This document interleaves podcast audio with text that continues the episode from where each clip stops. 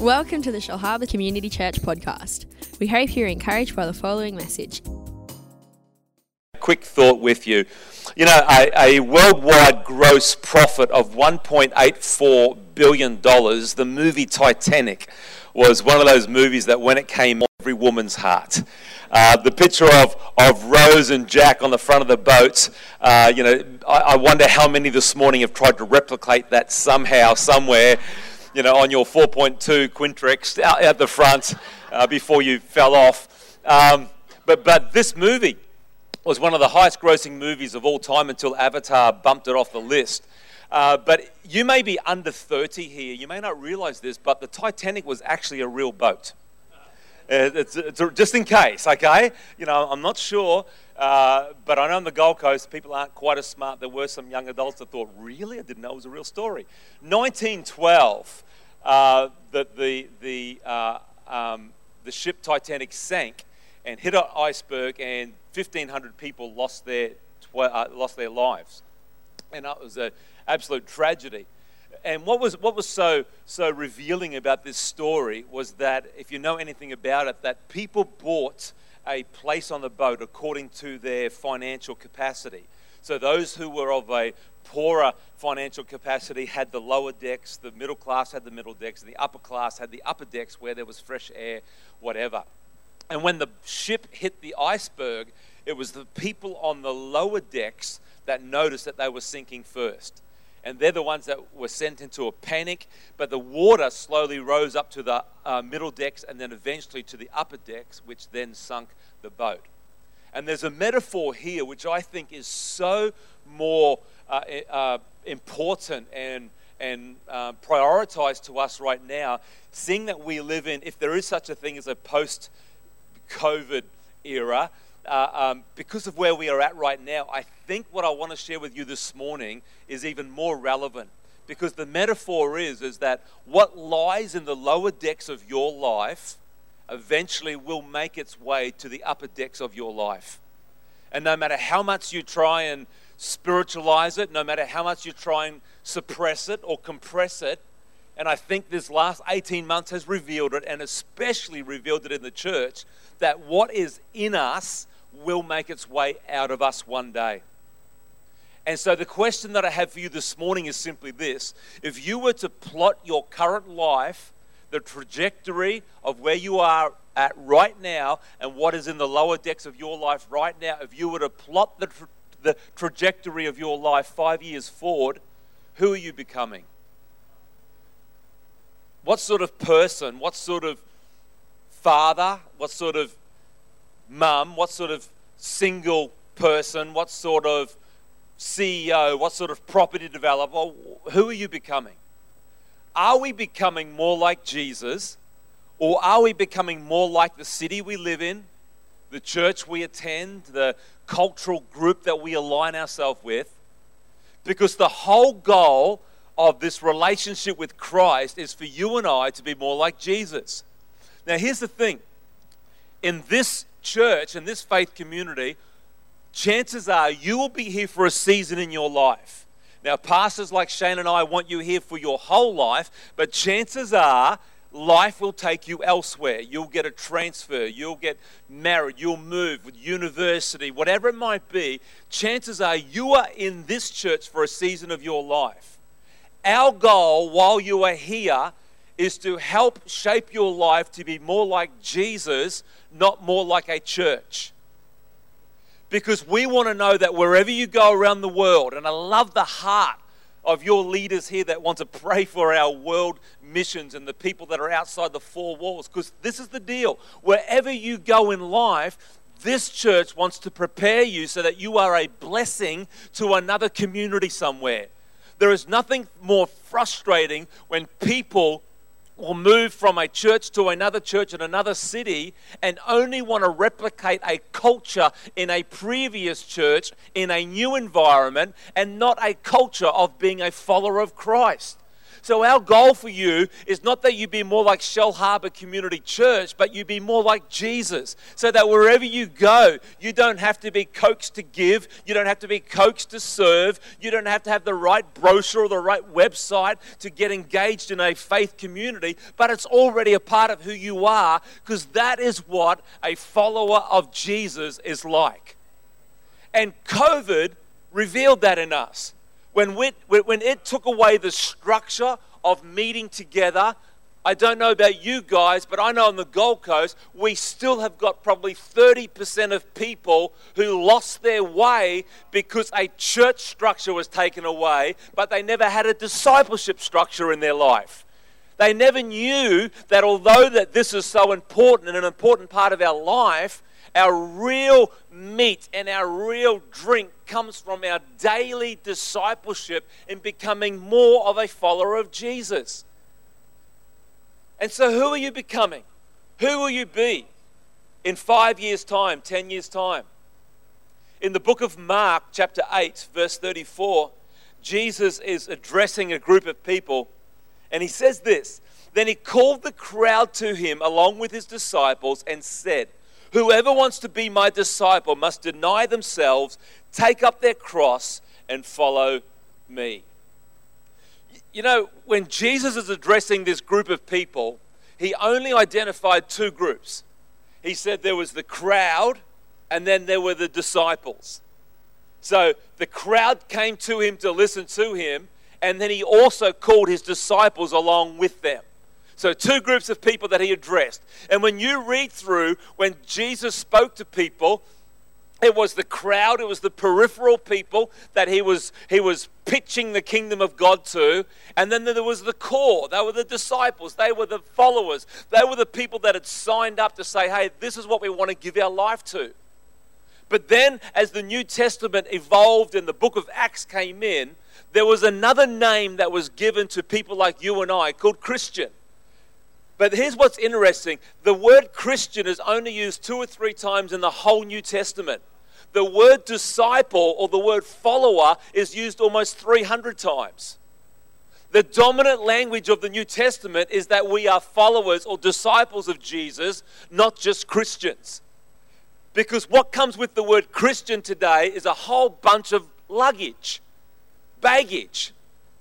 And there are people here this morning and you know you've worked you've you, have you have had a business partner or you dated someone that said yeah, yeah I, i'm a christian or you've known someone like that but their life that they lived didn't represent what you thought a christian should really be. Or you went to a christian school and you saw things and heard things from teachers who were christian teachers that turned you off a life of christianity. Or you had a parent who forced you to go to church because they were a christian but when they got home they were mean spirited they were heart, and it changed the way you viewed Christianity. Kathy and I pastored in the US for a number of years, and I, I, know that we have a few US people here this morning, just like every second person's called Rachel or Dave. And, uh, but, but I've discovered that already. Um, pastoring in America, one of the greatest nations on the face of the earth, honestly, probably done more for world missions than any other nation, is the nation of America. But trying to lead a church as Australians in a nation that predominantly calls himself and classifies himself as Christian was really hard. Because everyone you talk to, they say, What do you do? I said, I'm a pastor of a church. And they go, oh, Yeah, I go to church. And you go, Oh, what a shame, but you know, I want to try and reach you. And I say, What church do you go to? And they go, Um, oh, I can't remember the name. It was Easter last year, but you know, we're a Christian family. He's a Christian, I'm a Christian, the dog's a Christian, we're all Christian. And it's kind of really hard to reach. But in a lot of ways, society has become like that, that we classify ourselves, well, I'm a Christian. And unfortunately, what happens, it provokes something in other people because when they think of a lot of us, they think of us being, you know, uh, um, divisive or, or, or, hurtful with our speech and, and, you know, resentful towards people and marginalizing people. And, and that's the way they often think of Christians because of the life we've often lived. But here's the deal, folks, this morning Jesus didn't call us just to be Christians so that we would produce more Christians.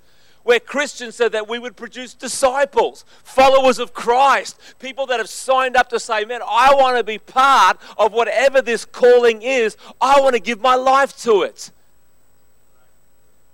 And I believe COVID has revealed in us the necessity for you and I not just to be a Christian in name or in label, but to be a follower of Christ to be a disciple, to be someone that says, Jesus, my goal in life is to be more like you.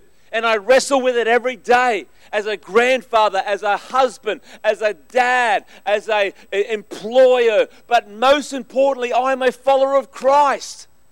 I am not a, a leader of a movement first. I am a follower of Jesus first. You are not a property developer first. You are not an accountant first. You are a follower of Christ. That is our number one. And so, who are we becoming?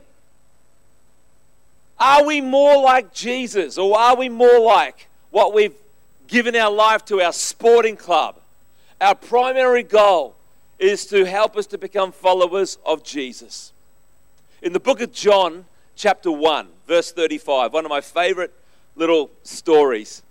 And to give you a little bit of context of this, John the Baptist was the go to guy. He, he, he, was Mr. Popular. He, he was the one, he was selling all the, the CDs, the podcasts were going wild. John the Baptist was the voice. But then, as you know, if you know anything about John, his whole message was about I'm, I'm, I'm not the man, Jesus is the man. He's the one that's coming. And so I'm just setting him up. And this little story here takes place when John has been building up Jesus with his disciples. Verse 35. The following day, John was again standing with two of his disciples.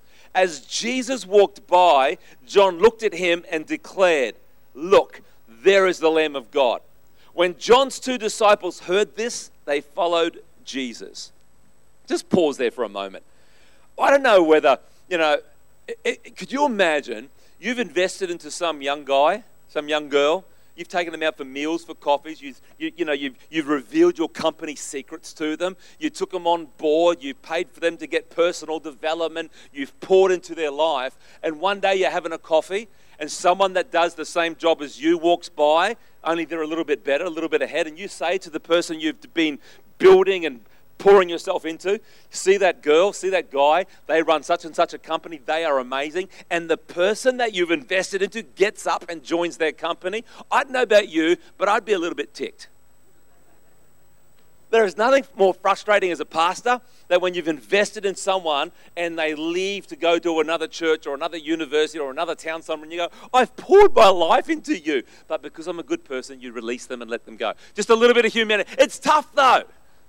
Here's John. He's poured himself into his disciples, building up Jesus. Jesus walks by, and at that, John's two disciples leave John and follow Jesus. But look at this in verse 38.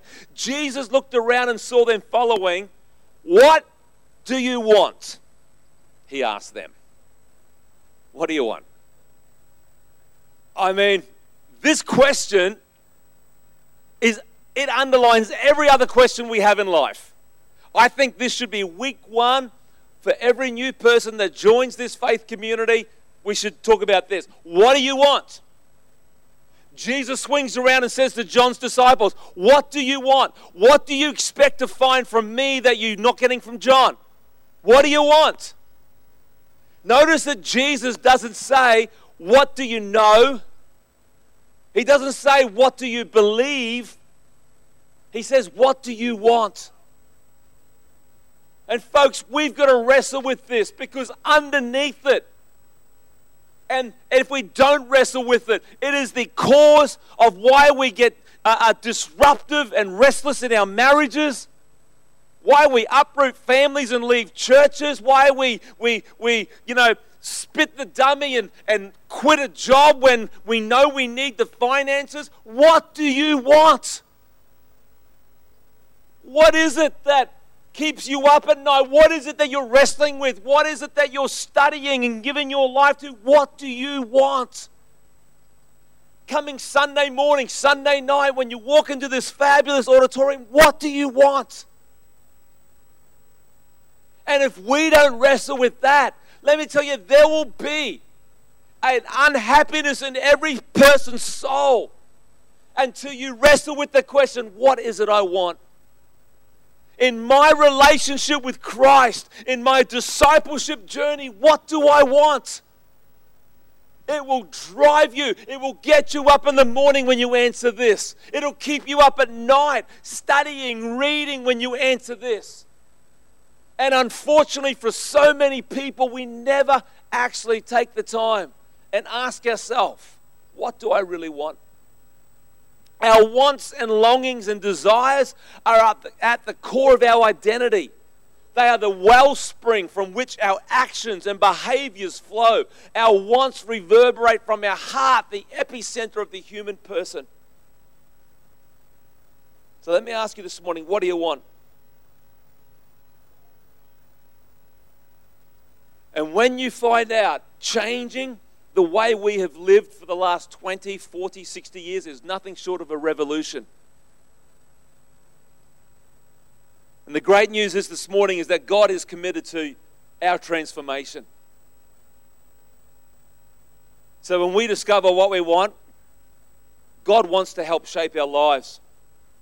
The book of Proverbs, chapter 4, verse 23, it's an ancient book of wisdom written by the king of Israel, Solomon. And he said this above all else, guard your heart, for everything you do flows from it. You parent from your heart, you love from your heart, you lead from your heart, you do your career from your heart, you do friendships from your heart. Everything we do flows out of here. So, when it comes to following Jesus, when it comes to discipleship, discipleship is actually a way to curate and purify our heart. Following Christ is actually about what I really want because what you really want, you tend to live toward. It comes out of your heart. And Jesus commands to align our hearts and, and our longings with what He wants for our life. And now here's the deal. I know when we talk to most Christian people here this morning, if we were to, if I was to ask you a question, what do you want? We know how we should answer. We know what we should say. As a good Christian, we should say things like, Well, I, I just want world peace. Actually, that's Miss America. But, you know, something like that. I, I, I just want to be more like Jesus. And, and I've heard it, I've said it, I've heard it. Well, I, you know, I've seen business people say it. Well, I, I just want to be, you know, used in the kingdom. I just want to make wealth and use it for the kingdom. And then one day they start making wealth, but instead of using it for the kingdom, they upgrade their lifestyle. And you ask them in five years, what do you still want? Oh, well, I just want to be, when I'm wealthy, used for the kingdom. I've seen it with young guys and girls who, I just want Jesus. I just want to love Jesus until that guy or that girl that, you know, stands in front of them and lifts their hands up to worship and they're wearing a muscle shirt and you know the biceps are, uh, uh, you know getting caught in the lights off the stage and they're glistening and the sweat smells like something angelic and it's just and suddenly for the young girl who just wanted jesus sees this guy and goes well i'd like jesus plus nothing wrong with that but then, you know, often, as I've seen oftentimes, you know, they were, they were so frequent and worship and attendance, and then they slowly start, you know, you know, less obvious and less attending. And before you know it, oftentimes you'll just see them slip out the back. Because here's the thing what they said they wanted, they didn't really want. And I think we're often the same that what we say we want, I don't know whether that's really what we want. I don't know whether it really is the longings that are in our heart. Are you confident that what you think you love aligns with your innermost longings? So again, Jesus says, What do you want? Because your deepest desire is the one manifested by your daily life and habits. What you want most today that is how you spend your life. And that is why when people say, Well, I want to lose weight, no, no, no. I just want to lose weight. How we spend our life, our daily habits reflect what we really want in life. And that's why when your pastor was saying this morning that where our treasure is, there our heart is, is that if we have a daily habit of generosity, that treasure, whatever that may be through our time, our talent, our treasure, whatever that might be, it reflects that our heart is a generous heart. But for a lot of Christians, there's a disconnect in our life, which is why I believe Jesus is saying, come on, let's go to a deeper level, not just stay at level Christian. Let's become followers. Let's become disciples. Let's be people who align what we really want in life with what God wants for us. Because God wants your life to be so prosperous and full of joy, He wants your life to make a difference. But we've got to wrestle with the question what do I want? You are what you love because you live toward what you want. Last verse in Mark chapter 10. Verse 17 to 22 is a great example of where this outplays. Jesus is, has an encounter with a young man. It says this And as he was setting out on his journey, a man ran up and knelt before him and asked him, Good teacher, what must I do to inherit eternal life? And Jesus said to him, Why do you call me good? No one is good except God alone. You know the commandments do not murder, do not commit adultery, do not steal, do not bear false witness, do not defraud, honor your father and mother. And he said to him, Teacher, all these I have kept from my youth. And Jesus, looking at him, loved him and said to him, You lack one thing. Go sell all that you have and give to the poor and you will have treasure in heaven, and come follow me. Disheartened by the saying, he went away sorrowful, for he had great possessions. You know, as the musicians can come. You've got a young man who has everything going for him, who comes up to Jesus one day and says, Jesus, what do I need to do to inherit eternal life? Well, what, what else can I add to my life? Because that's what I want. I, I want eternal life. So Jesus goes through some of the commandments, the do's and don'ts. And this young man goes, Well, you know what? I've kept all those. I've behaved myself. I've been spectacular in every area. So, what do I need for eternal life? Jesus says, Well, there's only one other thing. And Jesus pulls out nothing to do with the commandments, but he pulls out the one thing that the guy really wanted. No, he said he wanted eternal life.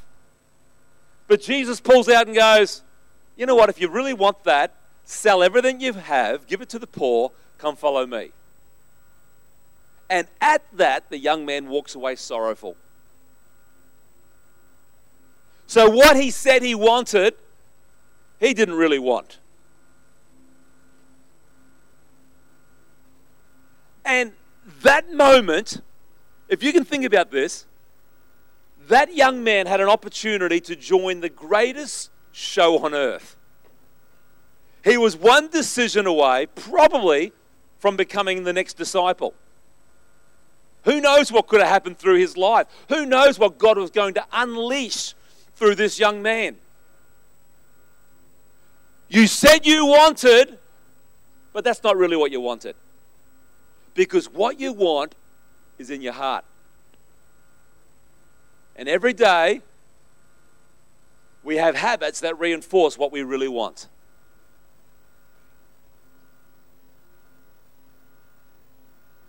And part of our challenge in post pandemic, I think if we don't wrestle with questions like this, my biggest fear for the church today is that we just go back and build on the foundations that we were pre COVID. And I feel it all the time. Pastors pressured by attendance, pastors pressured by budgets. And I get it. I am a pastor. I face those pressures all the time. But the deeper question is, is that I think we need to wrestle with what we want. from following Jesus? Because let me tell you, you wrestle with that, you find your answer, and things like this become something we look forward to with expectation. Coming to pray together isn't like, oh man, another prayer meeting. It's an opportunity to stand in the gap, to stand on the wall and to believe God for our brothers and sisters all around the world. Why? Because that's what we want. Sharing our faith with a coworker isn't something we feel like we have to do because that's what a Christian does. It's what we want to do because that's who we are. When it comes time to sowing our finances, it's not something we feel obliged to do or, you know, that, that pressure to do. We do it because that's what we want.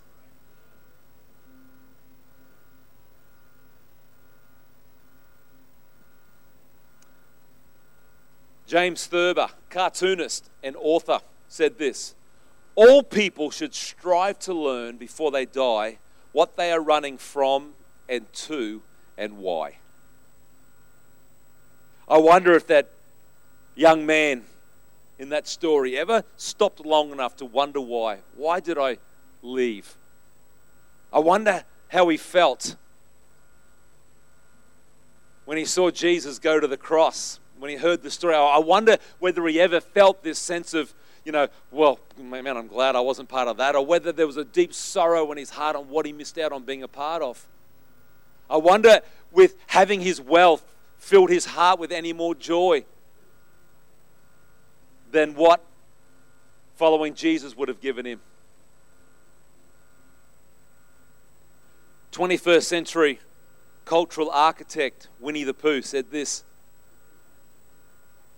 Sometimes the smallest things take up the most room in your heart.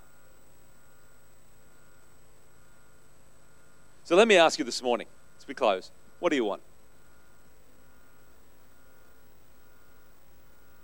I think every married couple should wrestle with this. Every single person should wrestle with this. What do I want?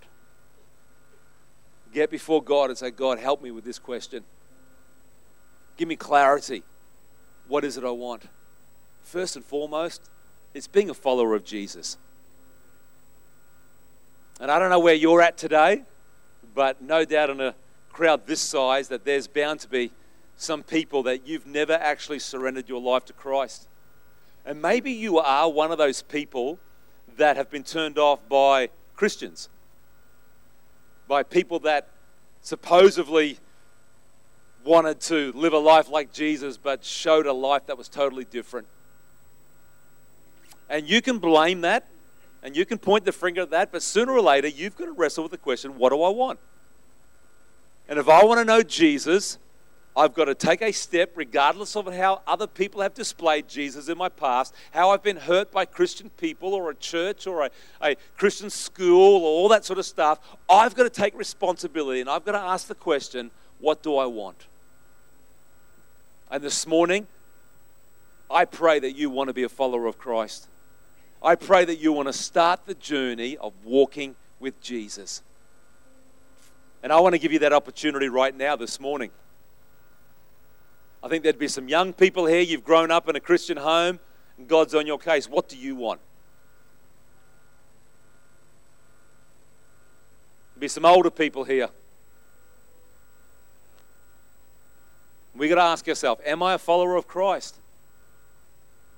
Am I willing to be a disciple? Someone that will step in and say, God, I want this for my life. I'm going to pray a really simple prayer. Really, really simple. And then what I'm going to do while our eyes are closed is I'm going to give an opportunity for anyone that is praying this prayer for the first time or anyone that maybe for the second or third time you say this morning, I want to be a follower of Jesus. I know that I haven't been, and I want to be a follower of Jesus today. I'm going to ask you to respond while eyes are closed simply by putting your hand in the air. I want to know who we're praying for. So, right now, can we just close our eyes? And if that's you this morning, and you want to say, Ross, I want to be a follower of Jesus, then I'm going to pray this simple prayer. You can pray it out loud we can all pray it together. You can pray it in your heart, under your breath, doesn't really matter how. The magic's not in the method, nothing to do with it. But God wants your heart this morning. So I'd love you to repeat these words after me. Simply say, Jesus, today, help me to follow you. I give you my life.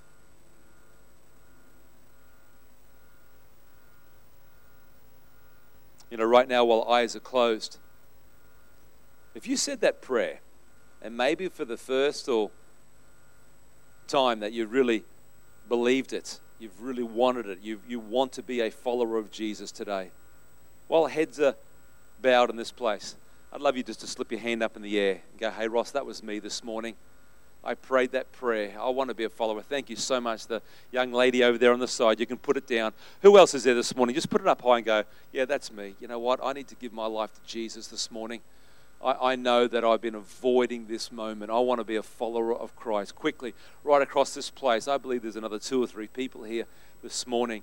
You just want to say, Hey, I want to give my life to Jesus this morning. Lift it up nice and high so I can see it this morning. And just say, Yeah, that's it. Thank you so much young lady over there, you can put it down. Thank you in the middle there, ma'am, you can put it down. Thank you so much. But just wait just another moment for one more person to say, you know what, I want to start this journey today. I want to be a follower of Jesus. Wonderful. Let me pray for you, everyone else this morning. Father, I thank you for this church. I thank you, Lord, for the there is such a, a great heart. The heart of this church is healthy.